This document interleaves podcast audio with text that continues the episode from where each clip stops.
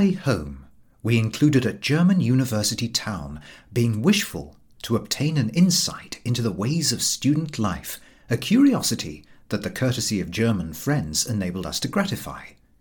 The English boy plays till he is 15 and works thence till 20. In Germany, it is the child that works, the young man that plays. The German boy goes to school at seven o'clock in the summer, at eight o'clock in the winter, and at school he studies. The result is that at 16 he has a thorough knowledge of the classics and mathematics, knows as much history as any man compelled to belong to a political party is wise in knowing, together with a thorough grounding in modern languages.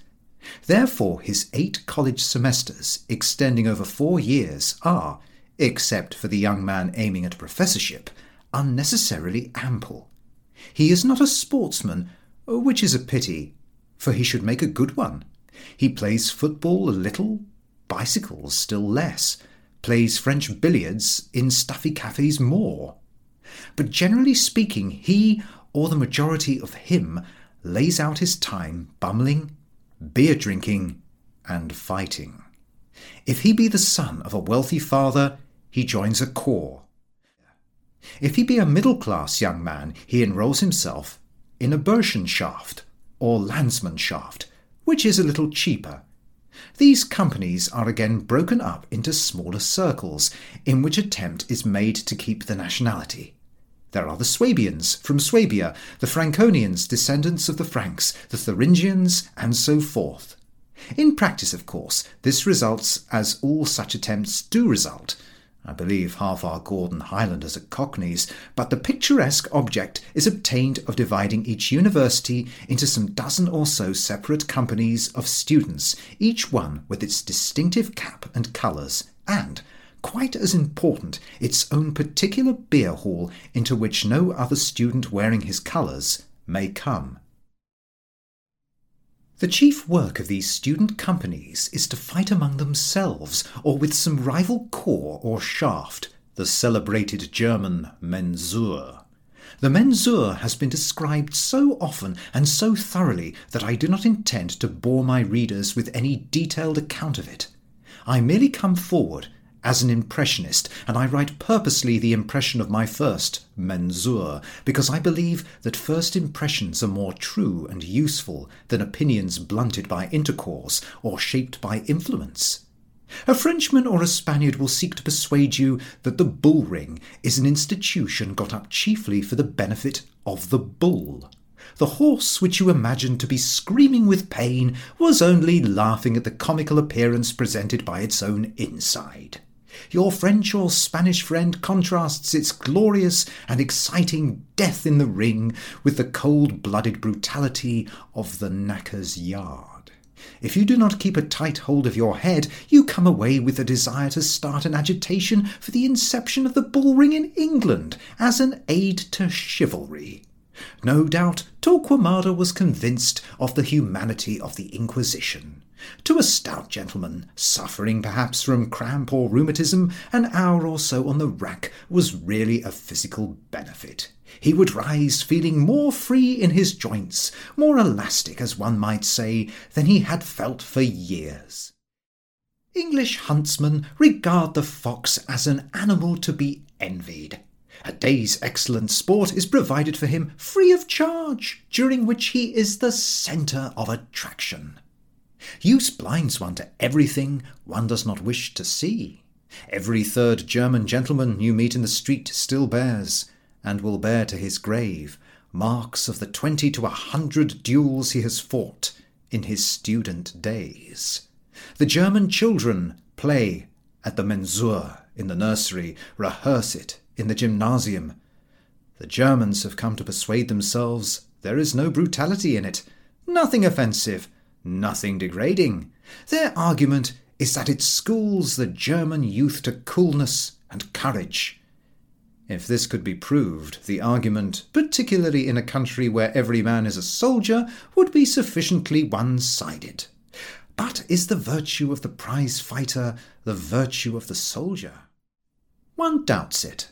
Nerve and dash are surely of more service in the field than a temperament of unreasoning indifference as to what is happening to one. As a matter of fact, the German student would have to be possessed of much more courage not to fight. He fights not to please himself, but to satisfy a public opinion that is 200 years behind the times. All the Mensur does is to brutalize him. There may be skill displayed, I am told there is, but it is not apparent. The mere fighting is like nothing so much as a broadsword combat at a Richardson's show.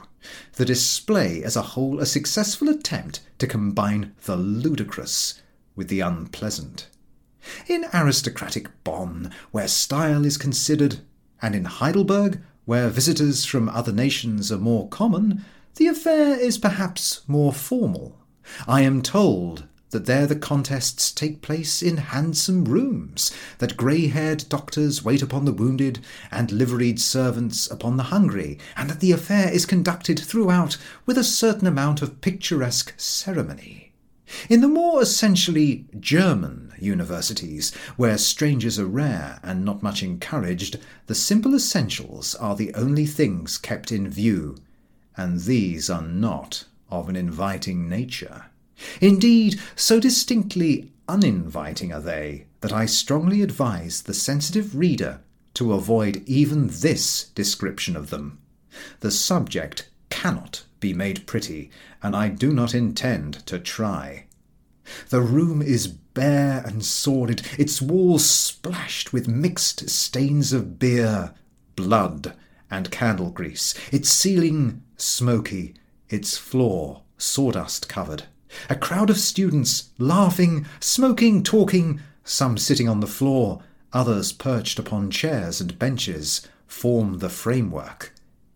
In the centre, facing one another, stand the combatants, resembling Japanese warriors, as made familiar to us by the Japanese tea tray, quaint and rigid, with their goggle covered eyes, their necks tied up in comforters, their bodies smothered in what looks like dirty bed quilts, their padded arms stretched straight above their heads, they might be a pair of ungainly clockwork figures. The seconds also, more or less padded, their heads and faces protected by huge leather peaked caps, drag them out into their proper position. One almost listens to hear the sound of the casters. The umpire takes his place, the word is given, and immediately there follow five rapid clashes of the long, straight swords. There is no interest in watching the fight. There is no movement, no skill, no grace. I am speaking of my own impressions. The strongest man wins, the man who, with his heavily padded arm always in an unnatural position, can hold his huge, clumsy sword longest without growing too weak to be able either to guard or to strike. The whole interest is centred in watching the wounds. They come always in one of two places on the top of the head or the left side of the face.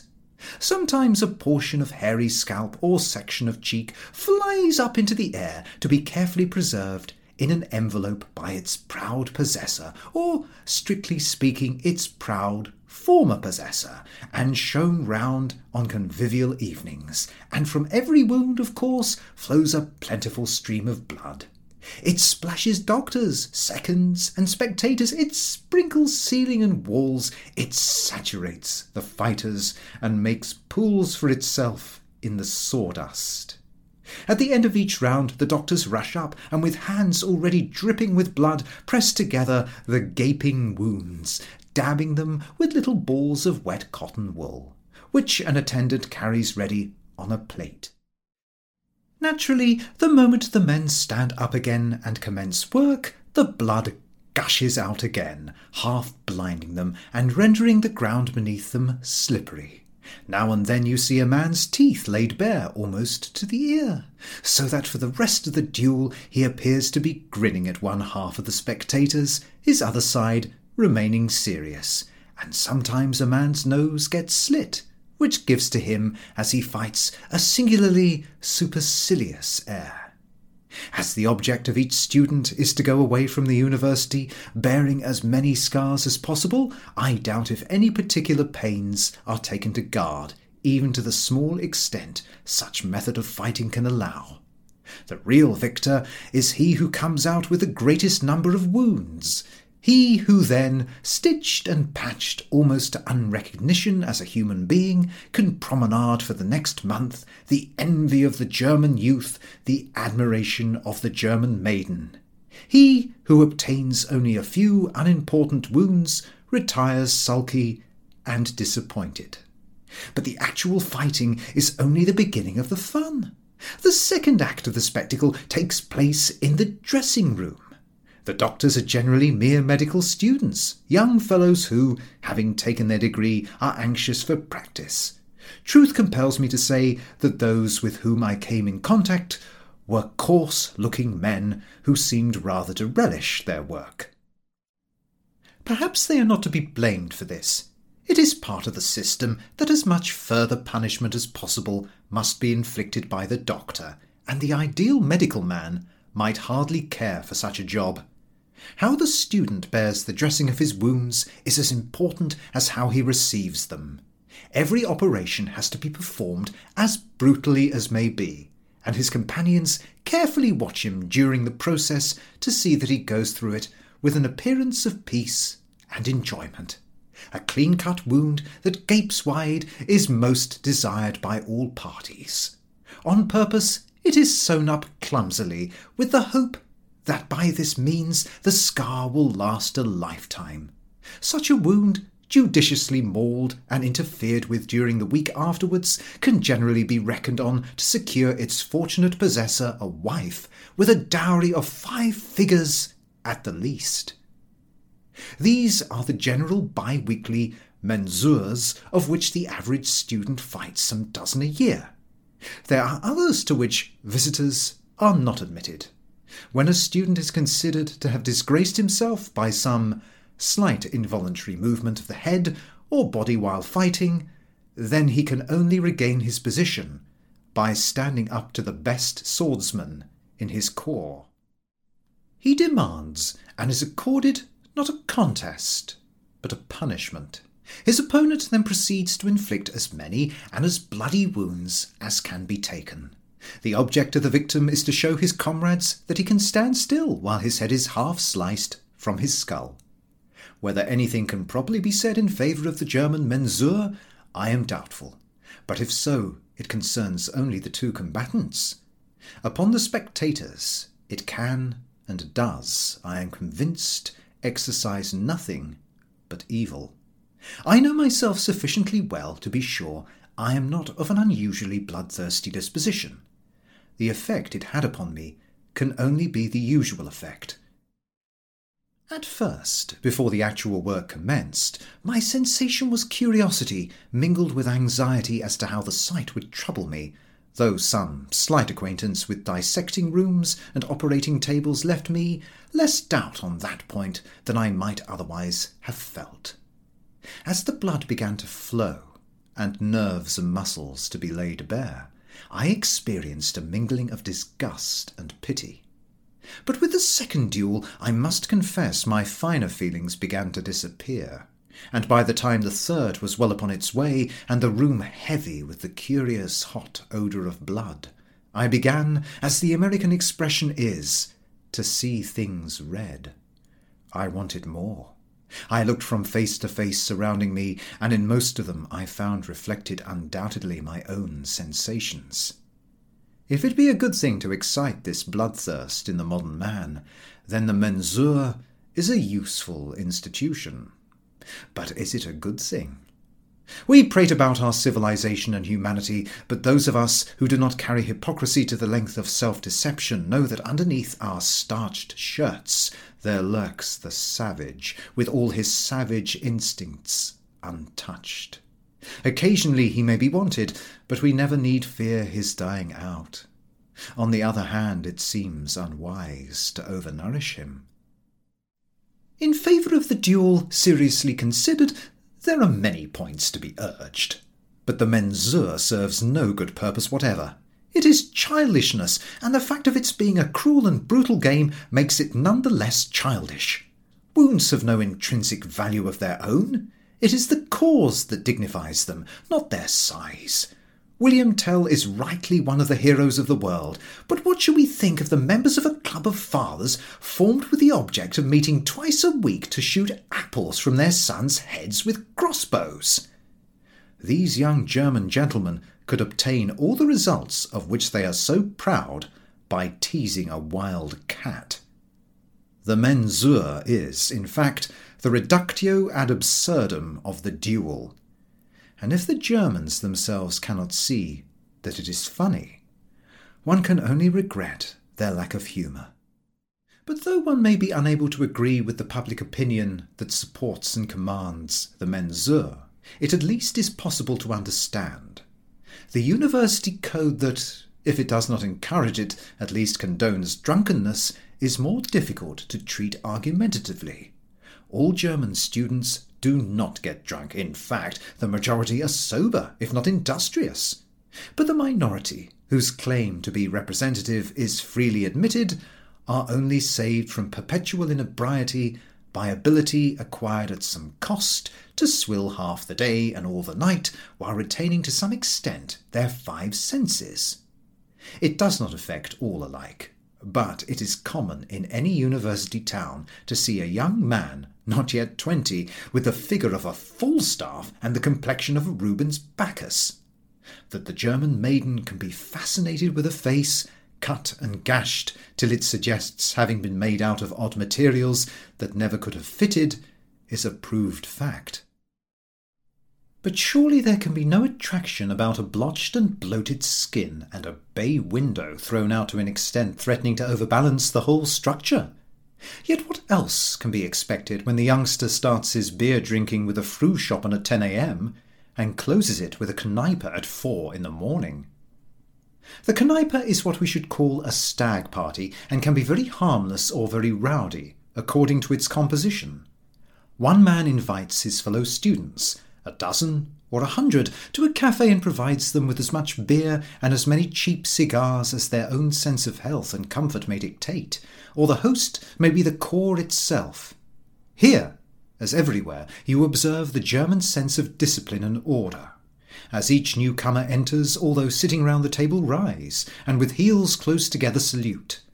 When the table is complete, a chairman is chosen whose duty it is to give out the number of the songs. Printed books of these songs, one to each two men, lie round the table. The chairman gives out number 29. First verse, he cries, and away all go, each two men holding a book between them exactly as two people might hold a hymn book in church. There is a pause at the end of each verse until the chairman starts the company on the next. As every German is a trained singer, and as most of them have fair voices, the general effect is striking. Although the manner may be suggestive of the singing of hymns in church, the words of the songs are occasionally such as to correct this impression. But whether it be a patriotic song, a sentimental ballad, or a ditty of a nature that would shock the average young Englishman, all are sung through with stern earnestness, without a laugh, without a false note. At the end, the chairman calls Prosit! Everyone answers Prosit, and the next moment every glass is empty. The pianist rises and bows, and is bowed to in return, and then the Fraulein enters to refill the glasses. Between the songs, toasts are proposed and responded to, but there is little cheering and less laughter. Smiles and grave nods of approval are considered as more seeming among German students. A particular toast, called a salamander, accorded to some guest as a special distinction, is drunk with exceptional solemnity. Will now says the chairman, a salamander rub, einen salamander reiben. We all rise and stand like a regiment at attention. Is the stuff prepared? Since the Stoffapparat, demands the chairman. Sunt, we answer with one voice. Ad exitium salamandre, says the chairman, and we are ready. Eins! We rub our glasses with a circular motion on the table. Zwei! Again the glasses growl, also at Drei. Drink! And with mechanical unison every glass is emptied and held on high.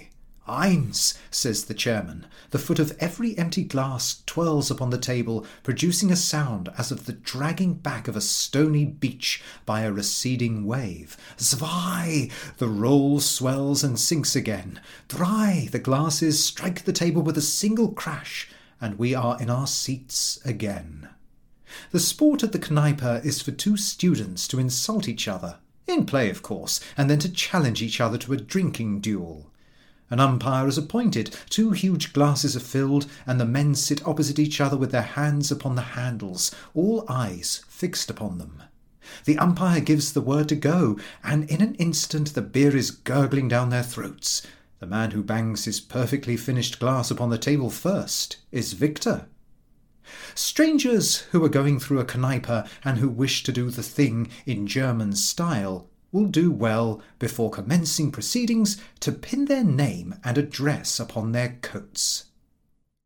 The German student is courtesy itself, and whatever his own state may be, he will see to it that, by some means or another, his guest gets safely home before the morning. But, of course, he cannot be expected to remember addresses. A story was told me of three guests to a Berlin Kneipe, which might have had tragic results. The strangers determined to do the thing thoroughly. They explained their intention and were applauded, and each proceeded to write his address upon his card and pin it to the tablecloth in front of him. That was the mistake they made. They should, as I have advised, have pinned it carefully to their coats. A man may change his place at a table, quite unconsciously he may come out the other side of it, but wherever he goes he takes his coat with him. Sometime in the small hours, the chairman suggested that to make things more comfortable for those still upright, all the gentlemen unable to keep their heads off the table should be sent home. Among those to whom the proceedings had become uninteresting were the three Englishmen. It was decided to put them into a cab in the charge of a comparatively speaking sober student and return them. Had they retained their original seats throughout the evening, all would have been well. But unfortunately they had gone walking about, and which gentleman belonged to which card nobody knew, least of all the guests themselves. In the then state of general cheerfulness, this did not to anybody appear to much matter. There were three gentlemen and three addresses. I suppose the idea was that even if a mistake were made, the parties could be sorted out in the morning. Anyhow, the three gentlemen were put into a cab. The comparatively speaking sober student took the three cards in his hand, and the party started amid the cheers and good wishes of the company. There is this advantage about German beer. It does not make a man drunk, as the word drunk is understood in England. There is nothing objectionable about him. He is simply tired. He does not want to talk. He wants to be let alone, to go to sleep. It does not matter where. Anywhere. The conductor of the party stopped his cab at the nearest address. He took out his worst case.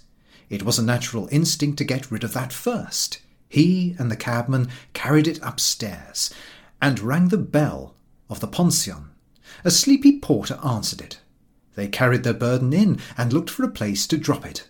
A bedroom door happened to be open. The room was empty. Could anything be better? They took it in there. They relieved it of such things as came off easily and laid it in the bed. This done, both men, pleased with themselves, returned to the cab. At the next address they stopped again. This time, in answer to their summons, a lady appeared, dressed in a tea gown, with a book in her hand. The German student looked at the top one of two cards remaining in his hand, and inquired if he had the pleasure of addressing Frau Y. It happened that he had, though so far as any pleasure was concerned, that appeared to be entirely on his side. He explained to Frau Y that the gentleman at that moment asleep against the wall was her husband. The reunion moved her to no enthusiasm. She simply opened the bedroom door and then walked away. The cabman and the student took him in and laid him on the bed. They did not trouble to undress him. They were feeling tired. They did not see the lady of the house again, and retired, therefore, without adieus. The last card was that of a bachelor stopping at an hotel. They took their last man, therefore, to that hotel, passed him over to the night porter, and left him. To return to the address at which the first delivery was made, what happened there was this. Some eight hours previously had said Mr. X to Mrs. X, I think I told you, my dear, that I had an invitation for this evening to what I believe is called a Kneipe. You did mention something of the sort, replied Mrs. X. What is a Kneipe? Well, it's a sort of bachelor party, my dear, where the students meet to sing and talk and. and smoke, and all that sort of thing, you know. Oh, well, I hope you will enjoy yourself, said Mrs. X, who was a nice woman and sensible. It will be interesting, observed Mr. X. I have often had a curiosity to see one.